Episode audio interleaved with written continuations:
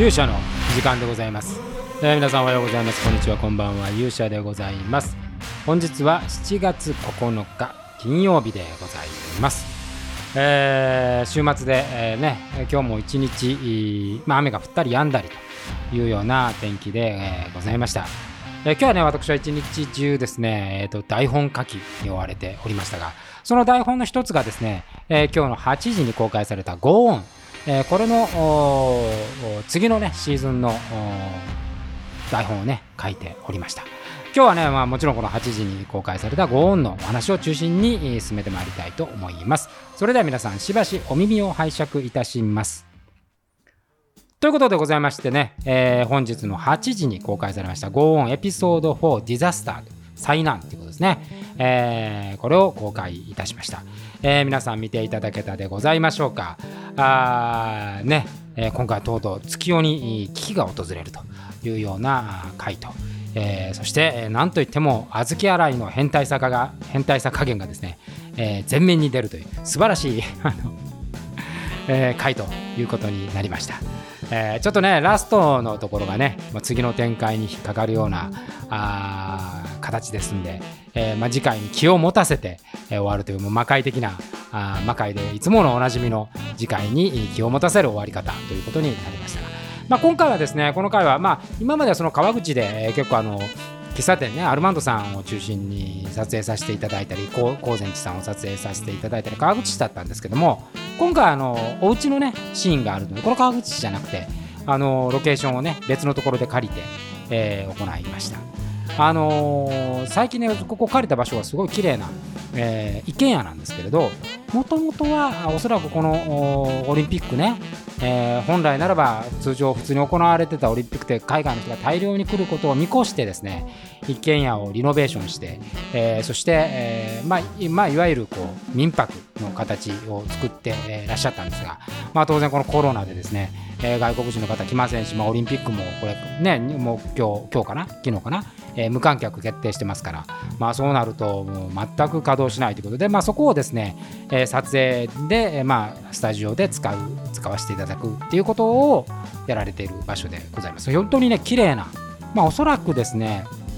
あのリノベーションしてからそんな使われてないと思うんですよね。だから原則的にはですね、えー、泊まれる仕様になっています。だからこう布団なんかそのまま備え付けでね。でちょうどあの障子なんかこうあの調度類がですねやっぱり外国人の方がその日本をねこう感じられるようなそういう形がまた、えー、この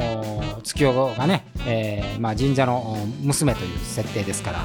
えー、そういう意味では非常にこうマッチしたあうってつけの場所でございました、えー、ここでね撮影をさせていただいて、えーでまあ、なかなかやっぱりロケーションがねいろいろ出てくるとドラマっぽく、まあ、そんなにねあの収益モデルのものではございませんので、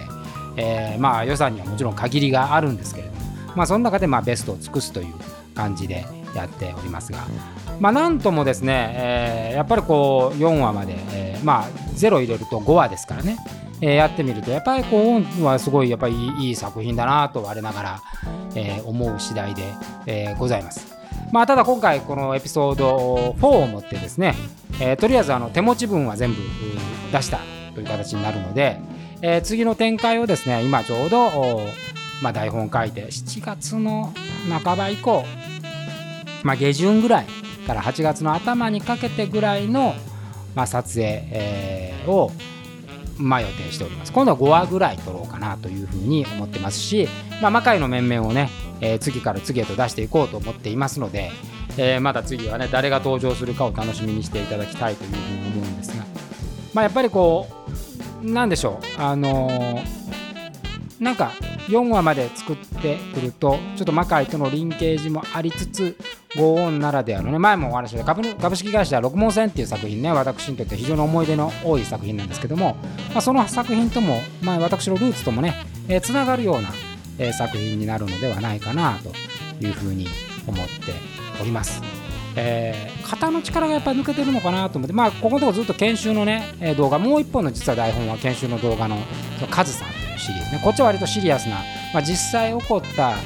会社やその歴史上で起こった事件を取り上げて、まあ、それをこう現代風に現代風にっていうかその上総という会社の中に当てはめるという作業です、まあ、割とシリアスなしあんま笑いとかユーモアとかっていうものではない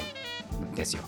で一方まあゴーンはそういう意味ではどちらかというとやっぱコメディに、えー、振っているので、えー、まあそういう意味ではですね、まあ、コメディって言ってもそのなんか完全なお笑いではなくて前もお話ししましたね。あの1970年代の、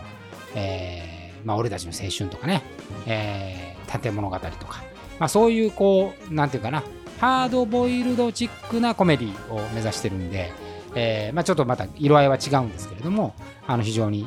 楽しい作品となっております、まあ、次回どういうふうにロケしようかなというような形でちょっと考えつつでございますがなんかスタッフもねだんだんその、まあ、メンメンツもそのだんだん役柄が入ってきて、えー、グルーブし始める頃ですんでね、えー、次回の撮影は非常に楽しみだと。まあ、皆さんのお手元に届けられるのは多分8月入ってからじゃないかなというふうに思うんですよね。結構あのここのところ怒涛のように、えー、もうあと手持ちはですね、明日公開するジングルバージョンの正解ダンストゥルーフレンズでラストなんですよね。360度も、あ360度はまだ、えっ、ー、と、ワンジングルバージョンがあの2024メンバーで残ってるんで、まあ、それを出せるかなっていう感じなんですけども、えー、まあ、ほぼ手持ちはなくなりましたから、まあ、これ7月から8月にかけて、えー、撮また撮影して、えー、まずは8月から9月の頭にかけて公開していくってこんなまあスケジュールになるんじゃないでしょうかというふうに思っております。でまあそれが行われてですね、えー、魔界のまあ復活につながっていけばいいんですけどまあまああのこの緊急事態4度目の、え